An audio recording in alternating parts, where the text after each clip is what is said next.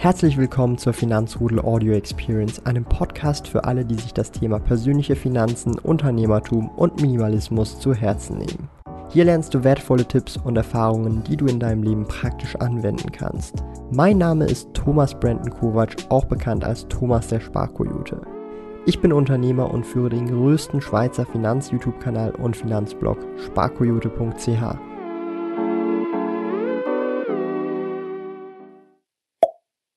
Herzlich willkommen zum Finanzrudel Community Talk. Wir sind wieder live, wie immer um 18 Uhr hier auf YouTube. Für den gesamten Dezember gibt es ja tägliche Streams um 18 Uhr. Heute haben wir die liebe Izzy und den Bruder Dominik am Start. Ähm, sie machen den Instagram-Channel und auch YouTube-Channel Easy Finance und oder Easy Finance. Ich weiß nicht, wie man es ausspricht. Das ist dann, glaube ich, ein Wortspiel. Und ähm, ich würde sagen, bevor ich zu viel rede, übergebe ich euch doch mal direkt das Wort, dass ihr über euer Projekt und über euch ein bisschen erzählen könnt, wie es dazu gekommen ist und was da so die Hintergründe vom ganzen Projekt Easy Finance ist. Ja, sehr gerne. Also erstmal, ich bin Isabel. Mich nennen eigentlich wirklich alle Easy, deswegen kam es auch zu hm. dem YouTube-Namen, weil wir gesagt haben, hey, das passt ja voll gut. Easy wirst du eh genannt, Easy Finance kann man sich, kann man sich merken, mit dir verbindet man was. So fing das an, dass wir Anfang des Jahres ähm, ja das Projekt gestartet haben, sag ich mal, weil wir der Meinung sind, dass wir einfach mehr Leuten die Wichtigkeit der Finanzen vermitteln wollen. Bei mir war es immer so, vielleicht auch durch meine Familie, dass ich mich mit dem Thema auseinandergesetzt habe. Und ich habe erst gar nicht so richtig gemerkt, dass das andere Leute nicht machen. Und ähm, habe dann aber auch gerade so in einem Studium und auch bei, bei meinen Freunden, auch bei älteren Leuten, Freunden von meinen Eltern, habe ich gemerkt, so, okay, krass, die kennen sich ja wirklich überhaupt nicht aus. Wie kann das eigentlich sein? Äh, und so sollte es auch nicht sein. Und gerade jüngere Menschen freuen sich vielleicht auch mal, wenn nicht irgendwie der ältere 50-jährige Mann einem was über Finanzen erzählt, weil die meisten dann ja irgendwie sagen, ach ja, komm, der mit den Erfahrungen, was soll der mir erzählen? Äh, das verstehe ich eh alles nicht. Und so fing es an, dass wir gesagt haben, komm, wir wollen das Thema einfach auf eine leichte, entspannte Art und Weise rüberbringen dass aber trotzdem die Relevanz klar zum Ausdruck kommt, wofür wir stehen, dass aber sich einfach mehr Leute damit beschäftigen. Und was ich auch ganz cool finde, dass auch jetzt in meinem Umfeld wirklich sich mehr damit beschäftigt haben. Klar, vielleicht auch durch die Krise, aber auch durch uns, dass sie gesagt haben, hey, komm, ich gucke mir das an, auch weil du eine Freundin bist, aber die jetzt wirklich auch sagen, mega interessant, wieso bin ich da nicht früher drauf gekommen? Voll gut, dass du das machst. Und ähm, ja, so haben wir Anfang des Jahres gestartet, über Social Media so viele Leute wie möglich zu erreichen. Fokus auf YouTube, weil man da, denke ich, am besten Inhalte vermitteln kann, am besten mhm. Mehrwert vermitteln kann. Aber auch auf Instagram mit Posts, jetzt mit IGTVs oder Reels, dass man einfach so viel Mehrwert bieten kann, wie es geht. Und das finden wir auch besonders schön, dass wir ähm, mit diesem Projekt natürlich in erster Linie für andere Mehrwert mhm. schaffen, mhm. weil wir einfach einen Wissensstand haben, was vielleicht auch Mädchen gerade in meinem Alter mit 22 nicht haben ähm, und damit auch was Gutes tun. Ja. Genau, und so fing das an nebenher. Das wissen die meisten nicht. Also Easy Finance, das ist ein Projekt, das ist ein Hobby, was wir gemeinsam machen. Ähm, mein Bruder ist da mit bei, meine Schwester ist da mit bei. Und hauptsächlich haben wir ein Startup, das haben wir 2017 gegründet im Bereich ähm, Immobilien, Datenresearch von Büroimmobilien daher kam schon immer dieses Finanzen, Investieren ähm, und das Easy Finance ist so ein Hobby von uns, was wir natürlich zukünftig gerne noch weiter ausweiten würden. Ja. Um, ich, glaub, ich habe so viel Kein Problem. Sehr gute Einleitung. Ähm, an dieser Stelle, ich begrüße auch noch ganz viele Stammgäste, die jetzt dazugekommen sind. Der Yeah, Hiko34, BitM, Matthias Peter, Theodor Eisenring. Also die Fragerunde ist auch eröffnet, ja. Also fragt einfach ähm, drauf los. Ich versuche da die möglichst oder möglichst alle Fragen oder möglichst äh, die besten da rauszupicken und sie an die liebe Izzy oder den Dominik zu stellen. Und ähm, ich fange am besten auch mal mit den Instagram-Fragen an. Und zwar ähm, hat der Gefeitet gefragt, wann hast du angefangen zu investieren? Wir haben jetzt ja, also ihr seid jetzt ja zu zweit hier, vielleicht könnt ihr einfach auch jeweils je die Frage beantworten, damit es auch ein bisschen interessanter wird. Also wann habt ihr jeweils angefangen zu investieren? Oder in welchem Alter? Äh, also ich denke mal, du mit 18, weil ja. vorher auf eigene Faust ist es ja auch nicht möglich. Mhm. Aber also unser Vater selbst hat auch schon zur neuen Marktzeit an der Börse agiert und wir sind da wirklich in der Jugend auch schon mit äh, aufgewachsen und haben dann auch wirklich immer auch in der Jugend schon da reingeschnuppert, was sind Aktien, wie kann man die handeln und so ein bisschen mhm. äh, halt Wissen in die Materie ähm, bekommen. Und also ich habe jetzt selbst ähm, nach der Finanzkrise, also ich bin 28, deswegen Finanzkrise war ich auch selbst noch nicht dabei. Also so einen richtigen Crash habe ich in diesem Jahr auch das erste Mal mhm. dann aktiv miterlebt und ich bin dann ja, nach meiner Abi-Zeit 2011, 2012 so im Dreh auch selbst mal aktiv eingestiegen, weil ja vorher war es halt auch vom Alter her nicht möglich mhm. und vom also wir haben schon, und, genau, wir haben früher schon immer drüber geredet ja. und dann meinte unser Vater gerade bei mir, meiner Schwester mit 18, so jetzt, also da haben wir die ersten Sparpläne eingerichtet, da haben wir auch selber gesagt, komm Papa, wir wollen das selber machen. Du hast uns jetzt genug erklärt, ähm, ja, wir machen das jetzt aktiv selber mhm. und äh, haben jetzt aber auch, dass wir uns immer absprechen und äh, gucken, wie es weitergeht, gerade auch, weil wir über unsere Firma viele Investments haben mhm. und dementsprechend, dadurch, dass wir da alle drin sind, natürlich alle auch Mitspracherecht haben. Also eigentlich sehr spannend, weil so ähm, normalerweise hört man ja oft, dass, ich sag mal, äh, in der Familie du das Thema Investments halt nicht so richtig lernst. Ja, das ist so das Typische. Also bei mir muss ich ganz ehrlich sagen, also klar, meine Eltern haben jetzt zum Beispiel jetzt nicht irgendwie äh, verschwenderisch gelebt, haben jetzt nie Schulden gehabt und so weiter, haben auch ein bisschen was äh, beiseite gelegt, aber so in, investieren war halt nie so ein großartiges Thema. Und ähm, das ist jetzt hier auch sehr spannend. Das ist genau das konträre Beispiel, wenn jetzt zum Beispiel jemand, der sich etwas auskennt mit dem Thema Finanzen, Vermögensaufbau, das dann halt den Kindern halt direkt mitgeben kann beim Aufwachsen. Das ist natürlich dann ähm, auch wiederum eine andere äh, Möglichkeit. Das ist auch sehr, sehr, äh, sehr cool, dass man das auch mal so als Background-Story äh, hört, wenn ich das jetzt richtig verstanden habe. Also ihr habt da auch viel mitbekommen an, an Wissen, Erfahrung von, von eurem Vater, oder? Genau, also genau. unser Vater hat nie irgendwie uns dazu gezwungen. Mhm. Klar, es war immer Thema, das hat er wahrscheinlich gar nicht so richtig mitbekommen, dass er indirekt schon immer so mit hat fließen lassen, dass wir uns mit dem Thema auseinandersetzen sollen. Mhm. Aber wir haben das halt schon selber entschieden und es sagen uns auch wirklich tatsächlich sehr viele, wie stolz wir eigentlich darauf sein können, dass mhm. unser Vater uns das so, sage ich mal, in die Wiege gelegt hat. Und das ist natürlich nicht selbstverständlich ist. Also unsere Mutter ist auch ein wenig, also was heißt ängstlich, aber die ähm, hätte das vielleicht gar nicht so befürwortet wie unser Vater oder unsere Eltern vielleicht nicht. Die sagen auch oft, oh, was macht ihr da? Aber ähm, das ist auf jeden Fall ein Pluspunkt, den wir haben, dass wir das schon so mhm. früh mhm. von unserem Vater mitbekommen haben, dass wir uns mit dem Thema auseinandersetzen sollen. Und da sind wir, denke ich, auch gerade als junge Menschen anderen weitere Schritte voraus, die erst irgendwie mit 50 erkannt haben, dass das wichtig ist. Ja, sehr cool. Also feiere ich absolut. Ähm, da hat man auch wirklich ähm, ich sag mal in dem Kontext halt einfach auch ähm, eben den Vorteil darum, schon automatisch so früh damit in Kontakt zu kommen, ohne dass man irgendwie zufällig selber darauf äh, äh stößt. Das ist eine sehr, sehr starke Sache. Ähm, wir haben nochmal eine Frage von Simple Money. Er fragt nämlich, ähm, was ihr oder respektive was du so im Depot hast. Ich weiß nicht, teilt ihr oder macht ihr euer Depot oder machst du dein Depot öffentlich? Wissen die Leute, was sie im De oder was du im Depot hast oder nicht? Man kann es manchmal durch die Blume hören, indem wir schon sagen, was wir bevorzugen. Jetzt zum Beispiel als Beispiel haben wir letztens ein Video über Bitcoin gemacht, wo wir ganz klar sagen, wie unsere Meinung dazu ist. Mhm. Da kann man sich dann denken, dass wir Bitcoins haben. Ja. Also das ist, denke ich mal, logisch, aber so richtig unser Depot offengelegt haben wir nicht. Auch einfach aus dem Grund, wie ich ja gerade schon gesagt habe, dass wir auch viel über die Firma machen mhm. und dementsprechend da das nicht komplett offenlegen, aber wir geben oft zum Beispiel auch wenn wir irgendwie Silver Society haben wir angesprochen, da haben wir ein paar Aktien, ein paar ETFs genannt, wo wir dann auch gesagt haben, finden wir cool, sind wir auch drin. Mhm. Ähm, aber so ein Overview über das ganze Depot haben wir bisher noch nicht gegeben.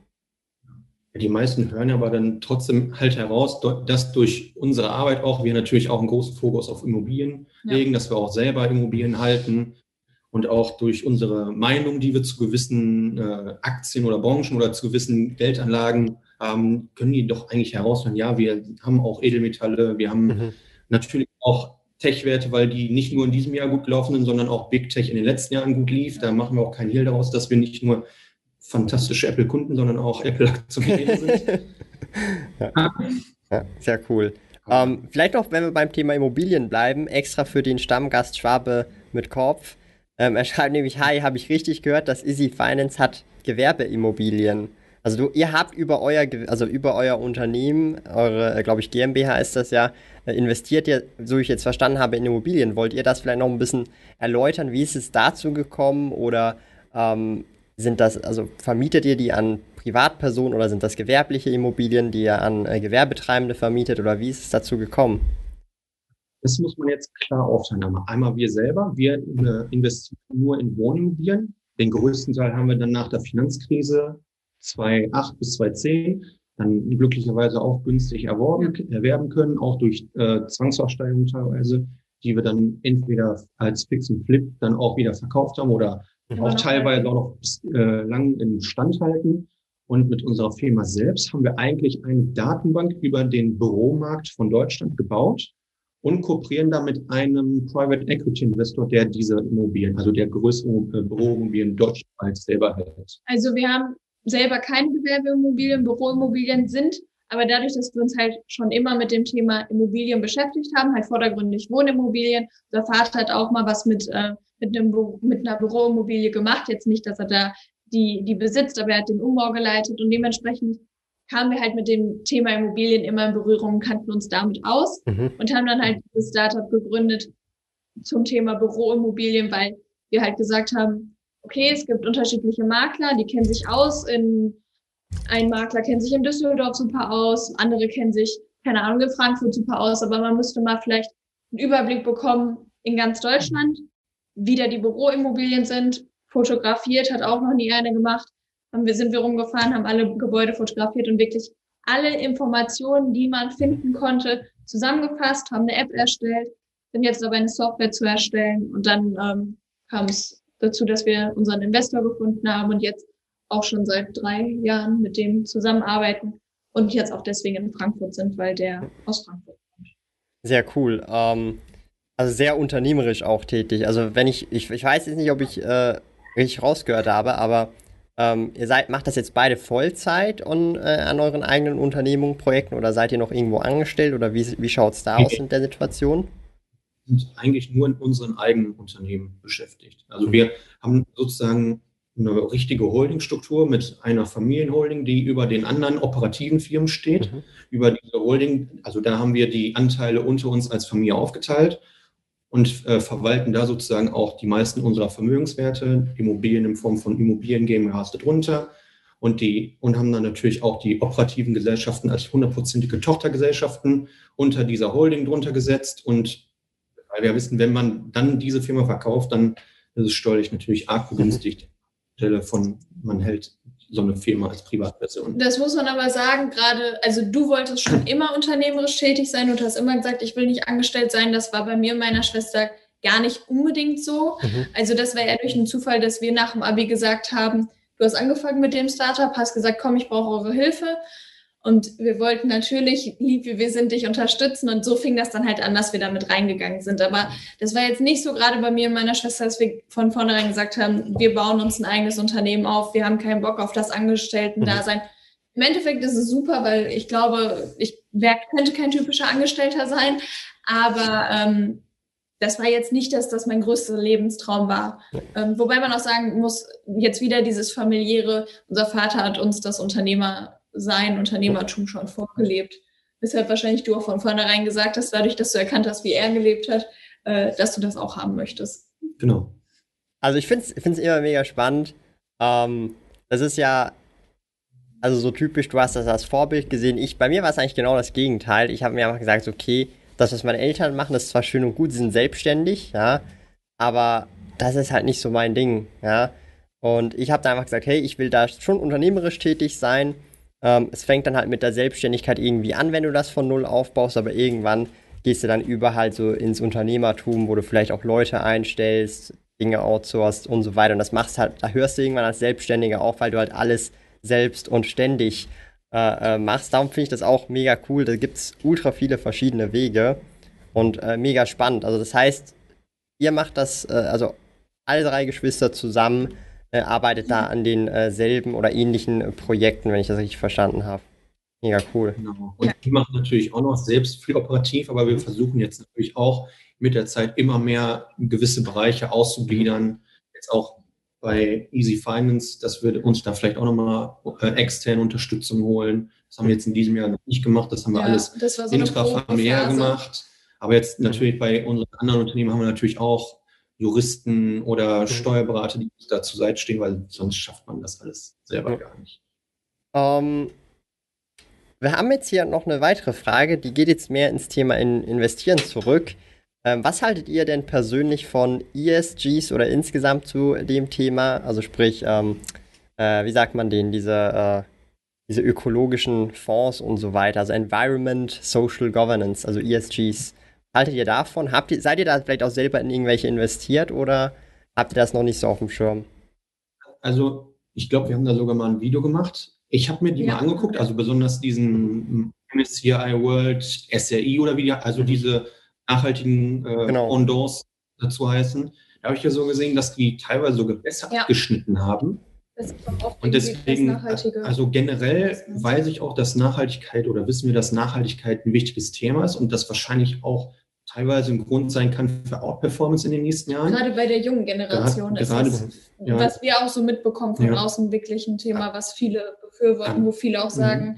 dass denen das wichtig ist, dass Aber es nachhaltige da, also, Investments sind wir investieren schon in ETFs, aber eher dann so in Branchen-ETFs, wo wir die Branche spannend finden, aber jetzt irgendwie denken, eine einzelne Aktie ist mir da zu wild. Mhm. Und eher nicht in so äh, weltweit gestreute ETFs. Das machen wir eher nicht, sondern gehen dann eher in Einzelaktien. Mhm. Aber trotzdem würde ich jetzt jedem irgendwie sagen, das ist jetzt nichts Verkehrtes, da rein zu investieren und könnte wirklich auch kurz- und mittelfristig zumindest, so wie sich das jetzt so anhört, schon valide sein, dass man da rein investiert. Also ich finde so ESGs, so zum Teil auch eine Mogelpackung, das sind ja zum Teil auch, also trotzdem noch irgendwelche, ich sag mal, nicht so umweltfreundliche Unternehmen drin, aber halt das Beste, ja. Sprich, ja, ich glaube, also sprich, du hast dann vielleicht nicht Shell oder so drin und nicht dieses und BP, aber du hast dann eine Total drin oder so, ja. Oder das sind halt solche Sachen und da kann man, ich glaube, das dauert jetzt noch so eine richtige, ich vielleicht ein Jahrzehnt oder so, bis sich das dann wirklich irgendwie dann ausbügelt und dann ein ESG wirklich richtig nachhaltig ist, ja. Dann finde ich wirklich so ein ETF über Clean Energy mhm. viel sinnvoller, weil genau. das ja wirklich enorm als so ein ESG. Und dann muss ja auch wirklich daran denken, die meisten denken ja, ich investiere in ein nachhaltiges Unternehmen, aber es hat ja, wenn du in irgendein Unternehmen investierst, hat das Unternehmen ja jetzt nicht auf einmal mehr Gewinne oder mehr Geld, sondern höchstens, wenn dann der äh, Aktienkurs steigt, können sich vielleicht günstiger finanzieren bei. Krediten oder was. Aber rein vom Investieren ist es eigentlich egal, ob du Nachhaltigkeit äh, präferierst oder nicht, weil irgendwie auch Total oder Shell denken jetzt nicht, mhm. wenn ich jetzt nachhaltig bin, kommen dann äh, mehr Gewinne in mein Unternehmen oder sowas. Ja. Aber was ich tatsächlich finde, dass viele Unternehmen denken, dass das jetzt ein Hype ist und auch gerade wir werden mit Easy Finance oft angeschrieben, dass die Leute sich so richtig auf dieses Thema Nachhaltigkeit schmeißen aber mehr kommt da irgendwie dann nicht. Also ich, das finde ich ist so, irgendwie will jetzt jeder damit prahlen, auch Nachhaltigkeit, super, aber irgendwie sieht man da nicht so richtig viel von. Also. Ich, ich finde das Thema sehr schwer. Ich finde es sehr wichtig, aber es ist sehr schwer zu pauschen, weil das Ding ist ja irgendwo in der Lieferkette, musst du, du musst ja irgendwo sagen, okay, wo hört es auf? Wo schaust du, hört die Nachhaltigkeit fürs Unternehmen auf? Weil du müsstest ja auch fairerweise sagen, okay, die Lieferkette sollte nachhaltig sein, das Erzeugnis sollte nachhaltig sein, weil es bringt ja nichts, wenn, wenn du halt eine Firma hast, die total nachhaltig ist, aber im Hintergrund das schlimmste Unternehmen auf der ganzen Welt irgendwie äh, alleiniger Lieferant ist für Einzelteile für dieses Unternehmen, was ja ach so nachhaltig ist. Also ich denke, das ist so ein Thema, was längerfristig auf jeden Fall ähm, sehr wichtig ist und ähm, ja einfach halt geschaut werden muss, diese, was bedeutet diese Nachhaltigkeit? Wo ziehst du die Grenzen oder bis wo geht das halt hin? Das ist ja das gleiche bei den Elektroautos. Die verbrauchen bei der Fahrt dann kein CO2, aber diese, die Batterien, da musst du Millionen von Litern im Boden stampfen, damit mhm. du die, das Lithium oder was du auch immer da rausgewinnen kannst. Wie nachhaltig kann das denn dann sein? Dann muss, dass du dann eigentlich die Batterie erst nach zwei Millionen Kilometern mit einem Diesel raus hast, dann kannst du auch sagen, kann ich es auch gleich sein lassen eigentlich. Absolut, das sind halt dann solche Sachen und ähm, darum finde ich halt auch aktuell noch, jetzt für mich persönlich einfach, wenn ich jetzt wirklich also den Nachhaltigkeitsgedanken habe, finde ich zum Teil ESGs eben so eine Mogelpackung. Jetzt mal ab, unabhängig von der äh, Performance, ja, also wirklich nur von dem, was es halt aussagt und ähm, darum äh, finde ich das so ein bisschen auch irreführend tatsächlich, weil die Leute, die dann wahrscheinlich in den ESG rein investieren, wissen wahrscheinlich genug, nicht, gar nicht genug über die Börse, um das nachvollziehen zu können. So, hey, Moment mal, da sind unter Umständen eben auch vielleicht noch Unternehmen, die fossile Brennstoffe äh, produzieren mit drin oder äh, da sind Unternehmen drin, die eigentlich gar nicht so wirklich nachhaltig sind, obwohl der Name halt etwas anderes suggeriert, ja. Aber ähm, das ist, denke ich mal, das wird noch ein paar Jährchen dauern, bis, bis da dann etwas Ordnung herrscht. Ähm, wir haben noch ein paar Fragen, und zwar Nils Höppner. Er fragt, ihr seid ja eben auch in Immobilien drin, was haltet ihr von REITs, also Immobilien-REITs? Ja, also es ist finde ich, für einen, der wenig ja. monetare Mittel hat, so ein valides Mittel, sich an der Entwicklung des Immobilienmarktes zu betätigen. Und auch weniger Kenntnisse vielleicht. Und auch, hat, ja, ja, eben. Und äh, vielleicht auch durch die äh, hohen Dividenden, die man da erwarten könnte, ist auch für den Cashflow ein gutes Investmentvehikel. Zum Beispiel jetzt das Video, was nachher bei uns bei Instagram äh, reinkommt, mit den Rechenzentren, wo wir sagen, es ist ein mhm. Thema, es ist ein Hype, wie soll man da rein investieren über REITs? Kann man da mhm. einfacher rein investieren, dass, dass man irgendwie sonst in Rechenzentren ja. investiert oder Logistik ist auch zum Beispiel super jetzt wegen E-Commerce. Aber wie, was hast du für Möglichkeiten, mhm. davon profitieren? Da bieten sich natürlich REITs an, aber. Du musst halt auch immer wissen, was ist in diesen REITs drin? Was ist, ist das für eine Nutzungsart? Wo liegen die Immobilien? Wenn das dann irgendwelche Einzelhandelsflächen in Cottbus oder in irgendeiner C-Lage, die jetzt alle zu haben, dann bringt dir der REIT oder die Dividende, die dann irgendwie äh, Dividendenrendite von 40 Prozent gefühlt ist, weil die alle so abschmieren, auch wenig. Aber wenn das jetzt zum Beispiel wie wir gerade gesagt haben, Rechenzentren sind in guten Lagen oder irgendwie doch Logistik, die jetzt auch noch relativ gut ist, oder Büromobilien in A-Lagen, die jetzt äh, auch trotz der Pandemie wahrscheinlich auch nachhaltig noch ja. im Preis gut dastehen, dann ist es was anderes. Aber wir sind eher die, die direkt in Immobilien investieren, weil wir ja. auch einfach die Kenntnis haben. Mhm. Aber für die Leute, die das nicht haben, ist es natürlich Gut, sinnvoller und sicherer. Ja.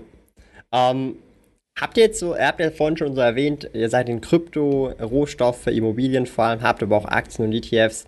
Habt ihr noch neben diesen, ich sag mal, in, also ich sag mal herkömmlichen oder traditionellen Investments, habt ihr vielleicht auch andere spezielle Investments? Das kann Kunst sein, andere Dinge, zum Beispiel Christian Veröhl ist da ja auch größer im Kunstmarkt zum Beispiel tätig. Habt ihr da noch irgendwelche anderen Sachen? Ehrlich gesagt nee. nicht. Also was wir machen wollen. Das hat uns ein Kollege erzählt. Es soll bald ein Picasso-Gemälde tokenisiert werden, wo man sich also einen Anteil von einem Picasso-Gemälde kaufen kann. Mhm. Und das wäre sowas, wo wir denken, ne? das wäre sowas, wo ich dann gerne ein bisschen Exposure auch in Kunst packen würde. Aber ist, glaube ich, schwierig dran zu kommen. Also ich glaube, da musst du wirklich. Wir so haben halt auch einfach gar kein Wissen darüber. Nee. Ich wüsste jetzt nicht, Leute, welcher, wie soll ich, also welcher Maler ist toll, welches Kunstwerk ist toll, wie Oldtimers auch danach ist ja auch eigentlich cool, aber irgendwie welches Modell ist toll, wie, da musst du dich darum kümmern oder was. Also Wir wenn man davon Ahnung hat, ja gerne, ja. aber wenn nicht, dann macht es auch noch weniger Sinn. Ne? Also es ist dann, glaube ich, auch äh, eher so ein Liebhaber-Ding. Das muss man dann auch gerne haben. Jetzt zum Beispiel Kunst oder andere Dinge, Collectibles und so oder ähm, Oldtimer. Muss man dann auch das, das Auto gerne haben, auch so. Ähm, aber habt ihr also nicht in eurem Portfolio so gesehen? ähm, vielleicht noch mal so insgesamt auch, ich meine, ihr arbeitet ja alle zusammen als Geschwister oder auch im Family Business. Ja, hat jemand noch so geschrieben, so, er wird es auch schön finden, wenn er mit seinen Geschwistern Familienimperium aufbauen kann. ähm, wie ist das so, äh, wenn man halt so in der Familie arbeitet? Das interessiert vielleicht die Leute ja auch noch, weil die meisten sind hier tatsächlich halt angestellt und arbeiten vielleicht normal in einem Betrieb. Wie ist das so in der Familie arbeiten? Was ist gut, was ist toll, was ist super, was ist weniger gut? Ähm, wie kommt man da zurecht, so im Family Business? Also was ich sagen kann, was für mich der größte Pluspunkt ist, dass ich mich hundertprozentig auf meine Familie verlassen kann, auf meinen Vater verlassen kann, auf meine Geschwister verlassen kann und weiß, dass wir alle das gleiche Ziel haben und alle für den anderen wirklich in dem Interesse handeln und alle wirklich ähm, zusammen was schaffen wollen, dass es jedem gut geht. Und das finde ich jetzt gerade vielleicht auch, wenn man Angestellter ist, arbeitet man ja meistens nur für den Chef, aber ob der Chef jetzt wirklich das macht, was im Sinne des Angestellten ist, sei mal dahingestellt.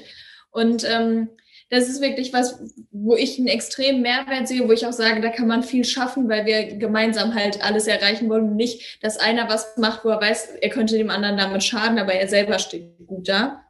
Ähm, wir können halt sehr gut auch die Arbeit verteilen. Das kann positiv sein, das ist aber auch manchmal negativ, weil zum Beispiel, ich weiß, deine Freundin sagt auch oft, wir waren letztens im Urlaub und da meinte sie, können wir vielleicht auch mal nicht über Arbeit reden. Also, also reden halt wirklich sehr, sehr viel über Arbeit, weil wir es halt oft nicht genau trennen können. Also das ist wirklich so, die Arbeit geht mit ins Private rein und privat dann auch mit in die Arbeit und dementsprechend ist das so eine Soße, sodass Außenstehende manchmal sagen, komm, reicht jetzt mal, wir können auch mal über andere Themen reden. Aber es macht uns einfach irgendwie so viel Spaß, dass wir gar nicht aufhören können. Und was auch vielleicht ist, man streitet sich öfter, weil die Hemmschwelle nicht so groß ja, ist. Genau. Ja, und deswegen finde ich auch, man sollte auch dann wirklich in der Freizeit sich dann vielleicht auch mal ein bisschen separieren. Ja. Also wir wohnen jetzt auch nicht zusammen. Das ist schon mal gut, dass man, wenn man sich schon in der, äh, bei der Arbeit immer sieht oder auch mal in der Freizeit öfter, dass man dann trotzdem auch mal so Zeiten hat, wo man mhm. so für sich allein mal runterfahren kann, weil sonst ist es einfach so, wenn man immer nur aufeinander hockt, dann knallt es auch manchmal.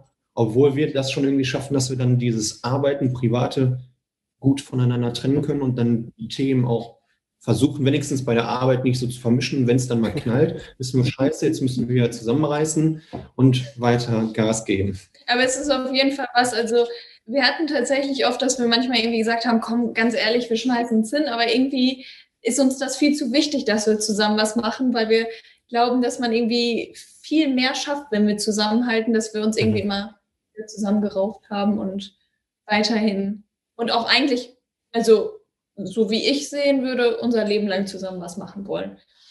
Ja, cool. Also ähm, äh, muss ganz ehrlich sagen, ich sehe mich da auch so selber drin. Also ich mache ja, im, also jetzt nicht, also im einen Unternehmen, ich habe ja einen Online-Shop, den mache ich gemeinsam auch mit meinen Eltern. Das ist also auch ein Family-Business und ist halt wirklich genauso, wie ihr es gerade erklärt habt, dass, dass halt dort zum Teil die Hemmschwelle etwas tiefer ist und so und ähm, ist halt eben schon auch wichtig, dann, sag mal, diese äh, Distanz dann trotzdem noch zu haben, woanders zu wohnen und dann immer nicht äh, sich auf die Pelle zu rücken. Das ist, glaube ich, schon so ein, äh, so ein großer Vorteil, der dann halt auch enorm hilft, wieder auch gemeinsam sehr effizient und gut arbeiten äh, zu können. Sehr, sehr cool. Ähm, was haben wir denn noch so? Äh, Grüße in die Runde von Coinref. Ähm, Sven ist auch am Start. Ähm, ja, also, also man hört, ihr seid wirklich äh, tüchtig. Äh, ihr arbeitet viel an euren Projekten, am YouTube-Kanal, an Immobilieninvestments und so weiter. Also sehr, sehr starke Sache. Ähm, wenn man jetzt vielleicht so jetzt nochmal das Projekt äh, Easy Finance anschaut, das ist jetzt YouTube, Instagram und Co., ähm, wie soll das jetzt so in den vielleicht auch nächstes Jahr ausschauen? Was soll da noch passieren? Was möchtet ihr da verbessern oder Neues ausprobieren? Habt ihr da schon Pläne für nächstes Jahr? Also tatsächlich war dieses Jahr für uns erstmal so eine reine Findungsphase, so ein Test, was ist möglich, was nicht, wo wir auch überrascht sind, gerade vielleicht Instagram auch, dass das so gut läuft, hätten wir gar nicht erwartet. Und ähm, haben jetzt natürlich uns auch schon ein paar Gedanken gemacht, werden uns auch nochmal zusammensetzen, weil wir gesagt haben, okay, das Jahr ist jetzt vorbei, die Testphase ist vorbei. Was hat konkret funktioniert, was nicht? Ähm, wir wollen uns da auch ein bisschen konkreter vielleicht auch mal auf Themen spezialisieren, weil wir gerade auf YouTube auch oft viele Themen erstmal, was vielleicht auch für den Anfang sinnvoll war, grob angeschnitten haben, wo wir aber gesagt haben, jetzt, okay, wir wollen da noch tiefer reingehen, weil es einfach interessante Themen gibt, wo man nicht vielleicht nur an der Oberfläche rankratzen sollte. Denn was auch ein Plan ist, gerade weil wir uns mit dem Thema Immobilien einfach auskennen und auch sehr, sehr viel durch unsere Arbeit machen, dass wir dieses Thema vielleicht auch noch weiter angehen. Da haben wir auch Leute, die sich noch mehr mit den Immobilien beschäftigen, haben einen Professor, den, mit dem wir in Kontakt sind, der uns da helfen könnte, haben noch wen anders, der uns damit helfen könnte, der das schon seit 30 Jahren macht und da wirklich sehr, sehr viel Expertise hat, ähm, dass wir einfach so ein bisschen auch mehr in eine Nische gehen und sagen, Klar, Finanzen sind super wichtig. Wir wollen das auch weiterhin global halten und so viele Aspekte wie möglich ansprechen. Wir wollen aber auch so ein bisschen unsere andere Arbeit, die wir machen, wo wir einfach sehr, sehr viel Wissen haben, auch mehr als das Thema Finanzen, weil wir einfach tagtäglich damit konfrontiert sind, ähm, so ein bisschen verbinden. Und das ist so der Plan, dass wir das auf jeden Fall vorhaben und dass wir konkret, gerade auch was Easy Finance angeht, ein bisschen tiefer gehen, was jetzt so ähm, was jetzt so die Planung vielleicht auch, muss man ja ehrlich sagen, auch monetär ist, was wir da geplant haben. Das war jetzt erstmal so, ja, mal gucken, was ist möglich, was kommt auf YouTube gut an, was, was vielleicht weniger, was kommt auf Instagram gut an, dass man das vielleicht auch ein bisschen mehr verbindet und dass mhm. man vielleicht auch andere Sachen ausprobiert. Wir sind jetzt auch, dass wir uns LinkedIn gemacht haben und vielleicht da mal zu gucken, ob das vielleicht gut klappt. Allgemein wollen wir gerade auch so ein bisschen diese Personal Brand, mich natürlich, weil Easy Finance ist halt auch naheliegend, dass ich es bin und ich bin halt auch meistens oder eigentlich immer in den Videos zu sehen, mit meinem Bruder mal, mit meiner Schwester, ähm, dass wir das natürlich auch weiter in Fokus mhm. rücken. Und ähm, in erster Linie ist so das Ziel, dass wir die andere Arbeit und Easy Finance ein bisschen miteinander verknüpfen wollen, weil ich glaube, das könnte auch für uns ein bisschen ein zeitlicher Aspekt sein, der uns sehr viele Vorteile bringt. Sehr cool. Das ist es eigentlich. Ähm, wir haben jetzt auch noch eine ganz lockere Frage und zwar äh, Fish and Chips Chap fragt, wie unterscheidet man als Außenstehender die Zwillinge Easy und Natalie? Was sind so die Merkmale? Ich glaube, du kannst Easy hat hier einen I-Punkt als Muttermal. Wirklich? Ich glaube, Okay. Die Adrian hat gestern gesagt ja. an den Augenbrauen. Er meinte, wir hatten eine halbe Stunde überlegt und hat es an den Augen. Also vielleicht noch für die Zuschauer. Ich bin gerade auf dem Instagram-Account. Ihr habt ja, glaube ich, ein Happy Birthday-Bild. Da seid ihr beide nebeneinander, oder? Ja. Oh, ich kann es nicht anklicken. Aber ähm, hier sieht man es. Das heißt, rechts ist easy, oder? Auf dem Bild ja, Instagram. Ja, ja. Rechts, oder? Hey, ich bin gut. Ähm, also jetzt wisst ihr es Bescheid. Hier die ganzen Insights hier ganz live äh, für euch, ja. Ähm, das ist immer so, also ich finde es auch immer mega schwer, wenn, wenn, wenn also ich kenne auch ein paar Zwillinge und es ist immer schwer, wenn man sie nicht mega gut kennt, so, oh, wen habe ich jetzt vor mir? Ja, also da muss man so sich ein Merkmal merken und bei dir ist es also äh, ein Muttermal. Oder ja, die Augenbrauen. Ja, ich kann dich aber beruhigen. Also unser Opa kann uns heute noch schwer auseinanderhalten. Echt? Oh, krass. Kann nicht auseinanderhalten. Ich weiß bei meiner Schwester früher, der Freund hätte mich mal fast geküsst, weil er dachte, ich wäre sie. Also das passiert auch anderen. Also deswegen. Ja, cool. Ähm, genau, was haben wir denn sonst noch so für Fragen hier? Schauen wir mal. Ähm, Okay, das ist jetzt so eine langweilige Frage. Das ist so die Standard-Aktienfrage, die bekommt jeder Finanz-YouTuber, jede Finanz-Instagramerin, jeder einfach. Welche Aktien hast du auf der Watchlist? Sehr einfallslos. Habt ihr überhaupt eine Watchlist oder hast du überhaupt eine Watchlist? Ja, also im Moment geht es eher wieder rein in äh, Minenwerte sogar. Ja.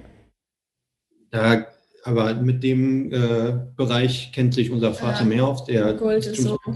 Wir finden echt im Moment interessant, auch wenn es eigentlich nur so eine Art Bitcoin-Nachmache ist, MicroStrategy. Mhm. Das ist ja die Firma von dem Michael Seller, die sind ja wirklich massiv in Bitcoin reingegangen und haben jetzt ja auch nochmal eine Anleihe ausgegeben mhm. äh, und wollen mit dem eingesammelten Geld wieder Bitcoin kaufen. Die sind auch gut gelaufen, aber ich glaube, weil wir ja auch sehr stark an Bitcoin glauben, ja. dass wir vielleicht das auch nochmal mhm. als Pendant, ja. oder so als Chance nehmen, dass da auch nochmal Fantasie drin ist. Und ich glaube, nicht als einzelne Aktie, sondern eher so als, ja, noch nicht mal Branche, sondern als Sektor, dass nächstes Jahr die Value-Werte wieder mhm. einen Return kriegen könnten, weil sich hoffentlich dann mal die Wirtschaft wieder erholt. Also die Realwirtschaft sich erholt und nicht ja. nur an der Börse. ähm, aber du hast vorhin nochmal Bitcoin erwähnt. Heute hat er, glaube ich, 20, über 20.000 Dollar, glaube ich, geknackt. Ähm, also, ich weiß ja, also ich finde Bitcoin oder insgesamt Kryptowährung schon eine spannende Sache, aber ich bin da absolut kein Experte und auch, also ich kratze da oberflächlich dran. Ich weiß, dass Bitcoin eher ein Wertspeicher ist, also sprich das digitale Gold und jetzt nicht wirklich als Zahlungsmittel gedacht ist, aber Vielleicht könnt ihr da noch mal so ein bisschen erläutern, was seht ihr da so in Zukunft oder was für oder welches Potenzial sticht für euch jetzt bei dem Thema Kryptowährung, Blockchain oder vielleicht auch einfach nur Bitcoin so richtig stark heraus, wo ihr sagt, hey, ähm, das bewegt euch überhaupt äh, dahingehend so in Anführungsstrichen bullish bei Bitcoin zu sein oder bei Kryptos?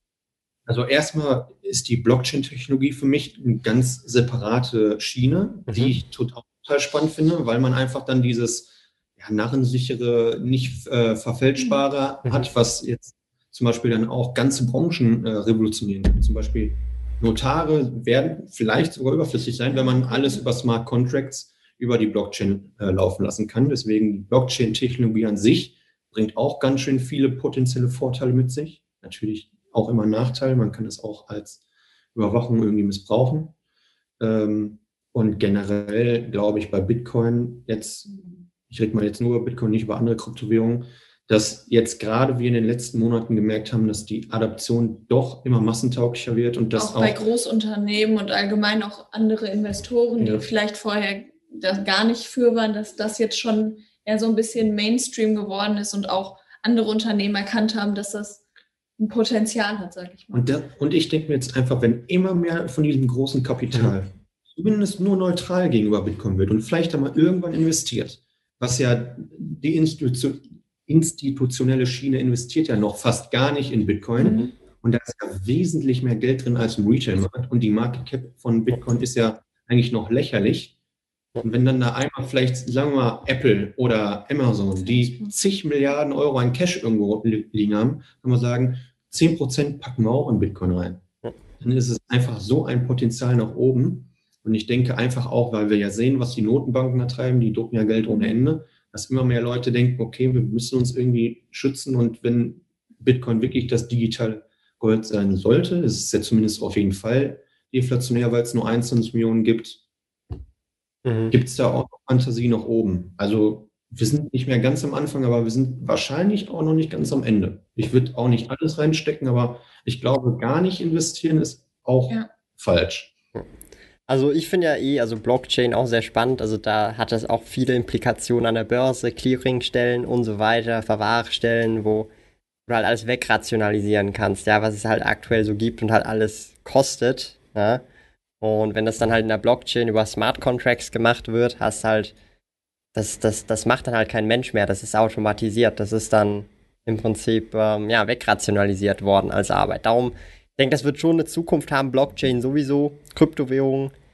Für mich schwer zu beurteilen, weil ich da einfach viel zu wenig Ahnung von habe. Aber ich bin auch mit einem ganz, ganz kleinen, ganz, ganz kleinen Teil auch dabei, weil ich halt auch denke, es, die, ich meine, die Downside ist ja, du kannst halt, wenn du nicht gehebelt investierst, nur das verlieren, was du halt reinsteckst. Du kannst nicht mehr als das verlieren, solange du nicht hebelst. Und die Upside, vor allem wenn dann die großen Big Player dann wirklich auch mal richtig krass loslegen, ähm, bei jetzt zum Beispiel Bitcoin, die sind ja auf wie viel? 21 Millionen limitiert. Ähm, und ja. mehr wird es ja dann in dem Kontext nicht mehr geben. Und ähm, wenn es aber immer mehr Geld, also Fiat-Geld gibt, ist ja klar, was eigentlich schlussendlich dann passieren könnte. Und dem her, ich, ich finde es eine sehr spannende ähm, äh, äh, Sache. Habt ihr da so, oder äh, ja, ihr, also ich sag's mal so, ihr sagt ja wahrscheinlich nicht öffentlich, wie, wie groß euer Vermögen ist oder was für Investments ihr habt, aber habt ihr so Habt ihr so eine Menge an, an Krypto, wo ihr sagt, so viel würde ich drin haben, prozentual oder halt drüber nicht? Oder habt ihr da so für euch selber so eine Grundregel? Es, ko es kommt drauf an, halt wie risikobereich du bist, ja. wie viel Wissen du auch hast und wahrscheinlich auch, was für ein Alter du hast, weil ich denke mal, einfach bei den Jüngeren, die auch technikaffiner ja. sind, ist es einfach leichter, den Bitcoin zu erklären. Ja. Und wenn dann irgendwie schon so ein 70 Jahre alter Rentner bist, der wird es, glaube ich, auch nicht mehr verstehen. Was ist das überhaupt? Mhm. Also klar, irgendwelche schon, aber wahrscheinlich wenige. Und ich würde sagen, also manche sagen Einschlägerprozentsatz, hm, wenn du risikobereit bist, kann es auch 10, 20 Prozent sein. Also das muss jeder für sich wissen. Mhm. Natürlich, wie jeder offiziell sagen würde, ein halbes Bitcoin. Ich glaube, mehr darf man offiziell gar nicht haben. Wieso? Aber das, das sagt man immer so, weil die Leute sagen ja, Bitcoin ist ja das, wovor du dich vor diesen Repressalien des Staates schützen ja. möchtest, wenn man sagt, man hat ein halbes Bitcoin, mhm. wissen alle, okay, du hast ein halbes Bitcoin, das habe ich verkauft, aber keiner weiß, wie viel hast du in Wirklichkeit. Mhm. Okay.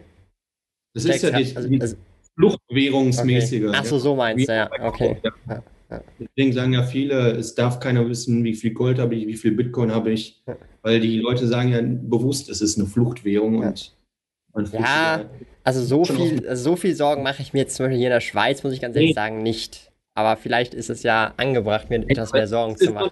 es ist so ein Running Gag, ja, dass viele okay. sagen, ich habe das halbe Bitcoin. ähm, aber ich finde es ja gerade spannend, hast vorhin angesprochen, eben so dieses Generationending. Ich habe letztens mit ähm, Christian Virul auch drüber gesprochen, vielleicht könnt ihr das ja auch nachvollziehen. Also ich meine zum Beispiel heutzutage sind ja digitale, sag mal Assets, Assets vielleicht ist das falsche Wort, aber digitale Produkte sind in dem Kontext haben einen realen Wert für die Leute, die heutzutage aufwachsen. Sind das Skins bei Fortnite, wo echtes Geld ausgegeben wird für was Visuelles, dass halt der Charakter anders ausschaut, aber du hast nicht mal irgendwelche Fähigkeiten. Oder sei das bei Handygames, wo man hunderte von Euro für digitale Bits und Bytes im Prinzip ausgibt, ja.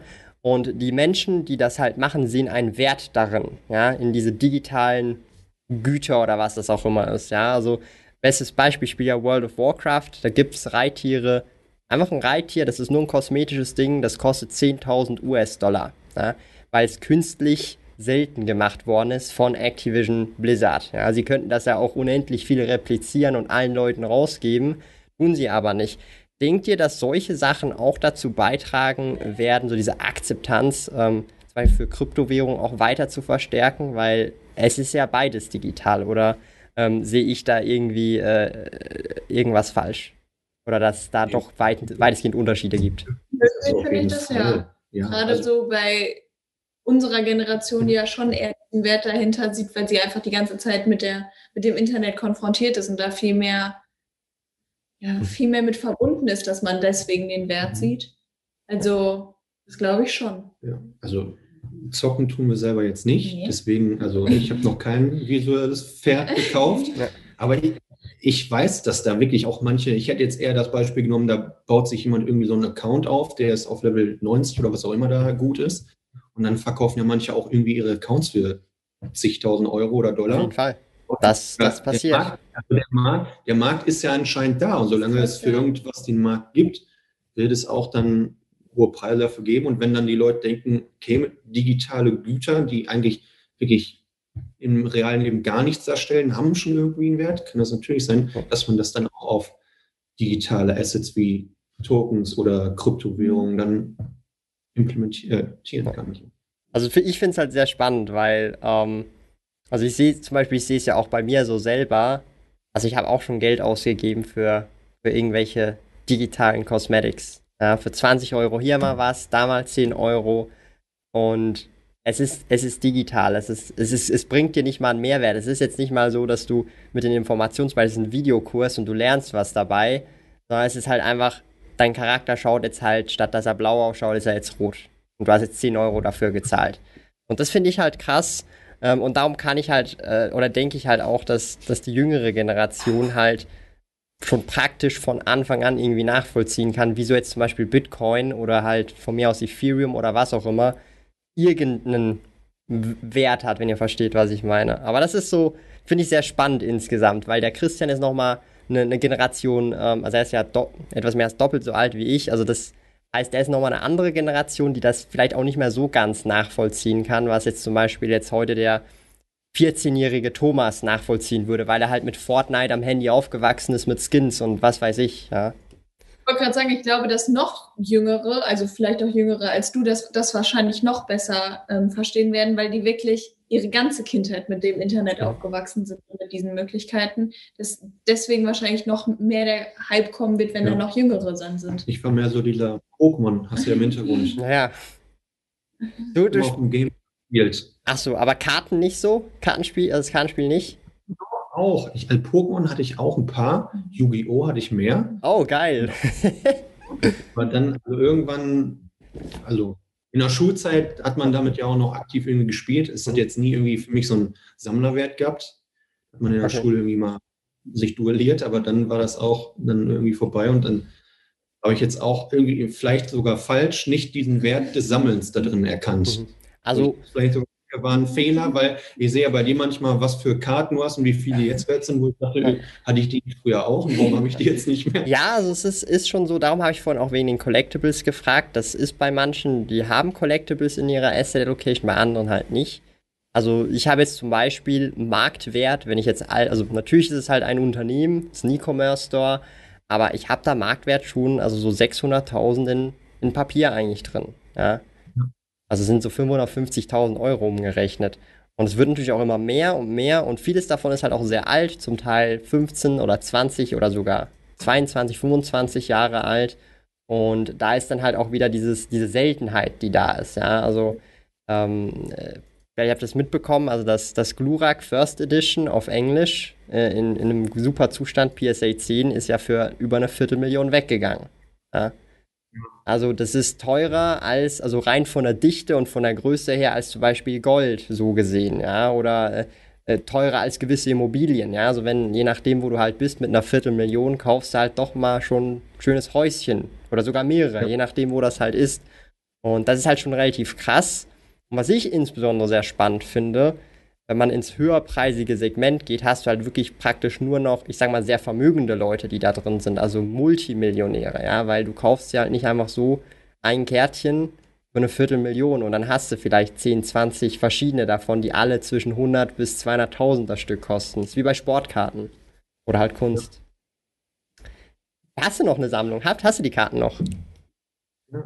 Ja, ich muss mal schauen. Ich habe auf jeden Fall noch die ganzen alten Konsolen, N64 Echt? und GameCube und die habe ich alle noch mit den ganzen alten guten Spielen. Aber Karten könnte man tatsächlich Karten. noch gucken. Vielleicht haben wir mal da was verwahrt. Ja.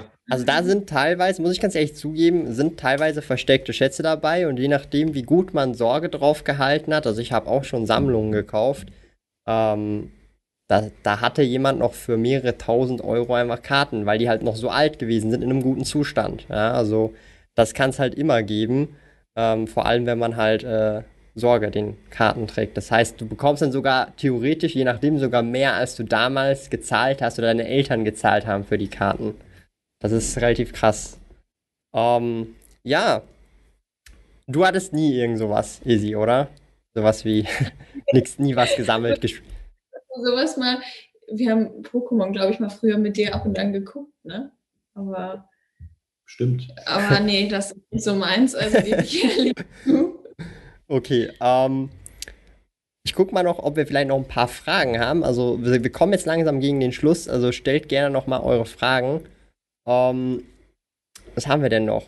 Frugalismus ist noch ein Thema. Wie findet ihr eigentlich so das äh, Thema Frugalismus? Seid ihr Frugalisten oder würdet ihr oder sagt ihr, hey, ey, das ist jetzt nicht so mein Lebensstil, äh, so frugal also zu leben? Natürlich versuchen wir so viel zu sparen, wie geht. Aber das mhm. sagen wir auch oft, dass wir nicht, also klar, wir, wir sind da auf jeden Fall nicht gegen, wenn das jemand macht, aber für uns wäre es jetzt nicht so, so sein Lebensstil so zu beschneiden, sag ich mal, nur um irgendwie, keine Ahnung, mit 40 in Rente zu gehen. Also ähm, da wollen wir lieber dann doch einen höheren Lebensstandard haben und dann vielleicht nicht die finanzielle Freiheit so mega schnell zu erreichen, weil uns dann doch irgendwelche anderen Dinge, gerade wo wir jung mhm. sind, wo wir vielleicht auch keine Kinder haben, wo man die Möglichkeit hat, dadurch, dass man ungebundener ist, noch mehr zu reisen, dass man das irgendwie ausleben möchte.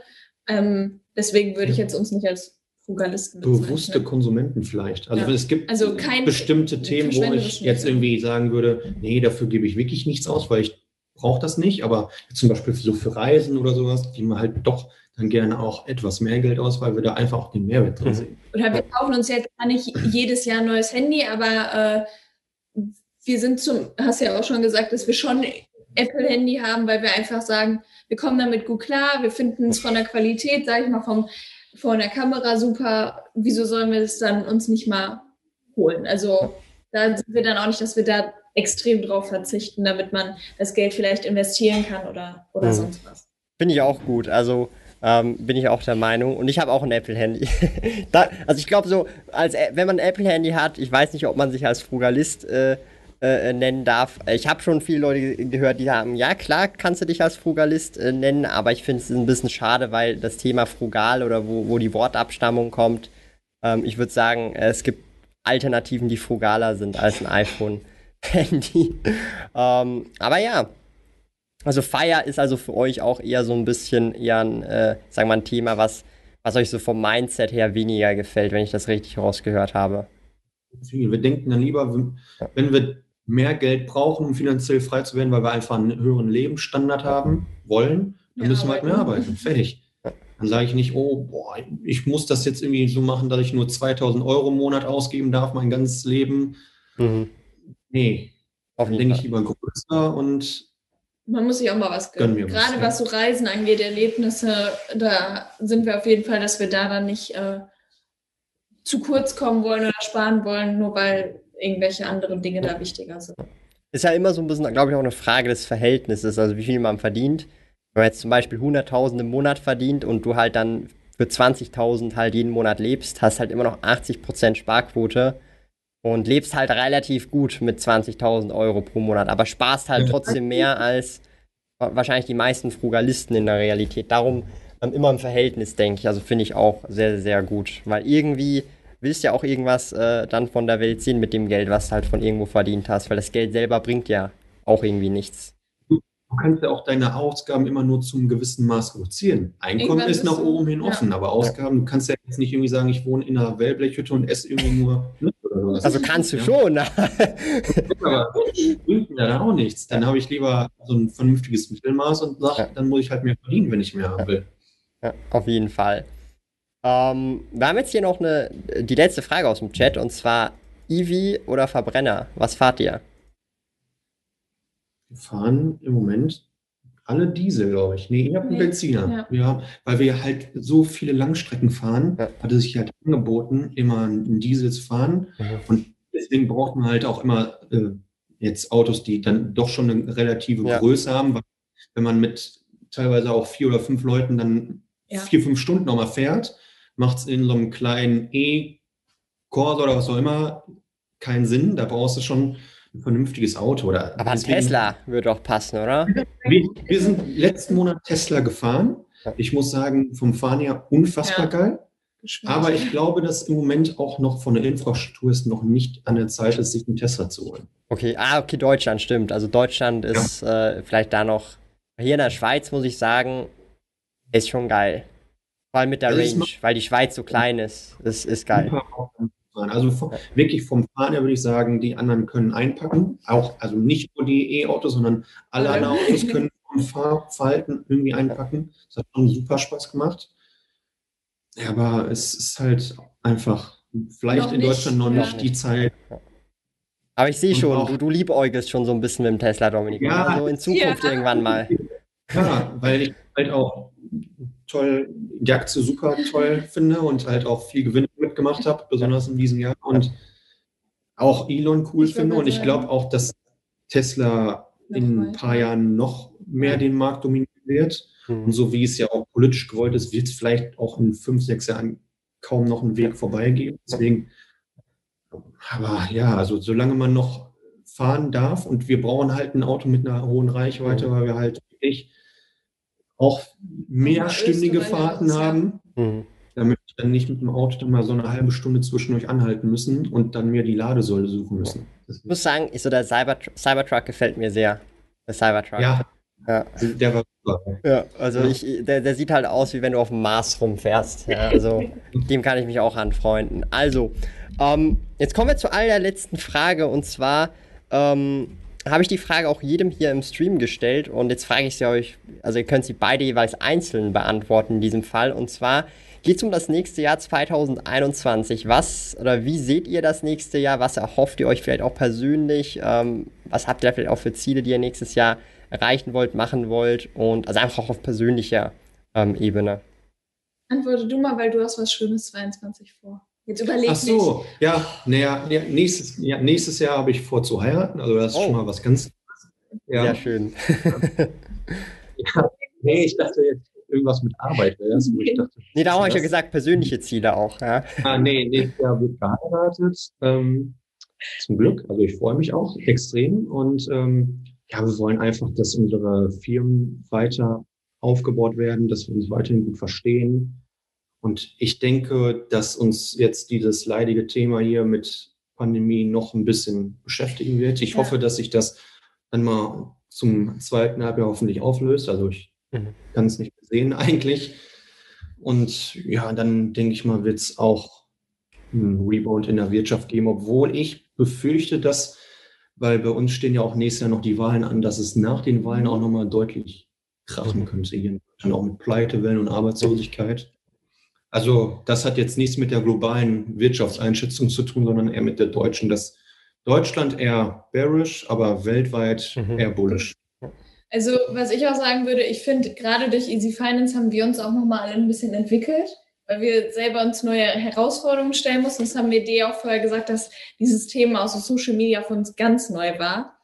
Und äh, da erwarte ich eigentlich, dass wir 2021 noch ein bisschen mehr uns aneignen. Aber ich finde, dass wir schon, dass wir schon irgendwie daran gewachsen sind, auch an den Aufgaben, die wir haben. Und dass wir da eigentlich nur noch ein bisschen stärker, mehr Zusammenhalt, noch mehr. Und ähm, das ist so das, was 22 vielleicht auch, dass ich gute Uninoten habe, mal abwarten. Aber. Achso, ähm, du studier, studierst noch nebenbei, oder wie? Ja. Ah, das habe ich ja. irgendwie nicht mitbekommen. Das habe ich irgendwie. Okay, krass. Ja, das äh, am Wochenende. Ja. ja. Ist, ist, ein, ist, ein, ist ein anderes Thema, lass uns nicht drüber reden.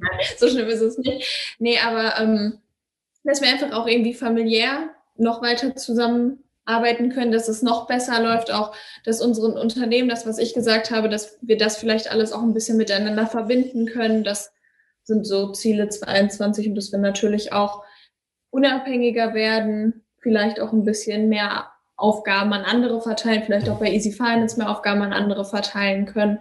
Ähm, ja. So ganz nach dem Motto äh, auch eben delegieren, auch etwas mehr und nicht nur alles selber machen. Sehr, sehr cool. Leider viel flöten, weil wir so viel selber machen müssen, wo ich mich immer ärgere, weil ich weiß, ach Mann, hätte man die Chance nicht mal nutzen können, aber es zeitlich einfach nicht klappt. Und deswegen wollen wir versuchen, dass man lästige Arbeit an andere weiter delegieren kann, damit man sich einfach auf die Entwicklung weiter fokussieren kann und das Projekt weiter voranbringen kann. Mhm. Cool, cool. Aber vielleicht nochmal kurz zum Thema Studieren. Also das heißt, du kriegst alles unter einen Hut. All deine Projekte studieren und so weiter ähm, heftig. Also hier an dieser Stelle auch nochmal Respekt. Also ähm, so studieren muss ich ganz ehrlich sagen, wäre nichts für mich, weil ich weiß, es ist halt knüppelhart, ja, also das ganze Zeugs, den Stoff und so weiter. Ähm, also wie lange, wie viele Jahre hast du noch vor dir? Zwei, wobei ich sagen muss, ich lerne gerne. Also ich bin ja. jemand, ich fange extrem cool. Klausuren. Jetzt im Januar habe ich schon im Oktober angefangen. Ich glaube, sonst würde ich das auch nicht hinbekommen. Da muss man tatsächlich ein bisschen diszipliniert sein. Mhm. Aber also, wenn ich das jetzt schon hinter mich gebracht hätte und schon einen Bachelorabschluss hätte, würde es mir besser gehen. Also. Nice, aber Respekt an dieser Stelle, das ist schon heftig. Also sehr stark, dass das mit allem Unternehmertum nebenbei oder halt eben mit den Projekten alles unter einen Hut kriegst. Also heftig. Tatsächlich auch der Vorteil, dass wir es als Familie machen und die da wirklich wissen, was da bei uns abgeht und auch gerade unser Bruder dann sagt, okay, komm, ihr seid jetzt in einer Klausurenphase drin, ich nehme euch mehr ab, weil ich weiß, dass ihr gerade gar keine Zeit habt. Hausarbeit hilft er mir auch und schreibt relativ mhm. viel für, weil er gesagt hat, komm, unterstützt dich mal und wir machen so, er gibt mir die Themen und so, so läuft das eigentlich. Mhm. Oder auch, dass unser Vater dann sagt, komm, ich suche mal raus, was wir für, auf Instagram packen können, was man auf YouTube packen kann, so dass ihr euch dann auch gerade in Klausurphasen auf die mhm. Uni konzentriert. Sehr nice, sehr, sehr schön. Ähm, also ich bedanke mich auf jeden Fall schon mal herzlich, dass ihr hier am Start gewesen äh, seid. Also sehr, sehr cool gewesen. Ich denke auch sehr viel Input für die Leute äh, äh gehabt. Sind auch permanent über 150 Leute live dabei gewesen. Ähm, bedanke mich nochmal riesig für eure Zeit und euren Input, äh, Izzy und Dominik. Mega, mega nice. Und für alle anderen Leute, ihr wisst Bescheid, jeweils um 18 Uhr sind Streams. Morgen sind wir mit dem lieben Saidi von Finanztipp am Start. Hoffe, ihr seid da dabei. Ähm, bedankt euch auch nochmal herzlich bei der lieben Easy und dem Dominik, dass ihr hier heute am Start gewesen seid. Und dann wünsche ich euch und auch euch beiden einen schönen Abend.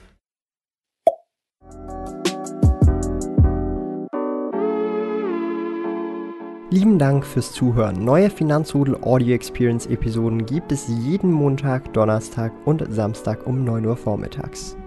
Trete außerdem dem exklusiven Finanzrudel Community Club bei finanzrudel.ch/club und tausche dich mit tausenden Gleichgesinnten im Finanzrudel aus. Mehr über mich und meine Reise erfährst du auf meinem Blog www.sparkoyote.ch. Interessiert dich, an welchen Projekten ich aktuell arbeite, dann findest du mich auf Instagram at sparkoyote. Auf meinem YouTube-Kanal Thomas der Sparkoyote findest du aktuelle Videos zum Thema persönliche Finanzen, Unternehmertum und Minimalismus. Bis bald!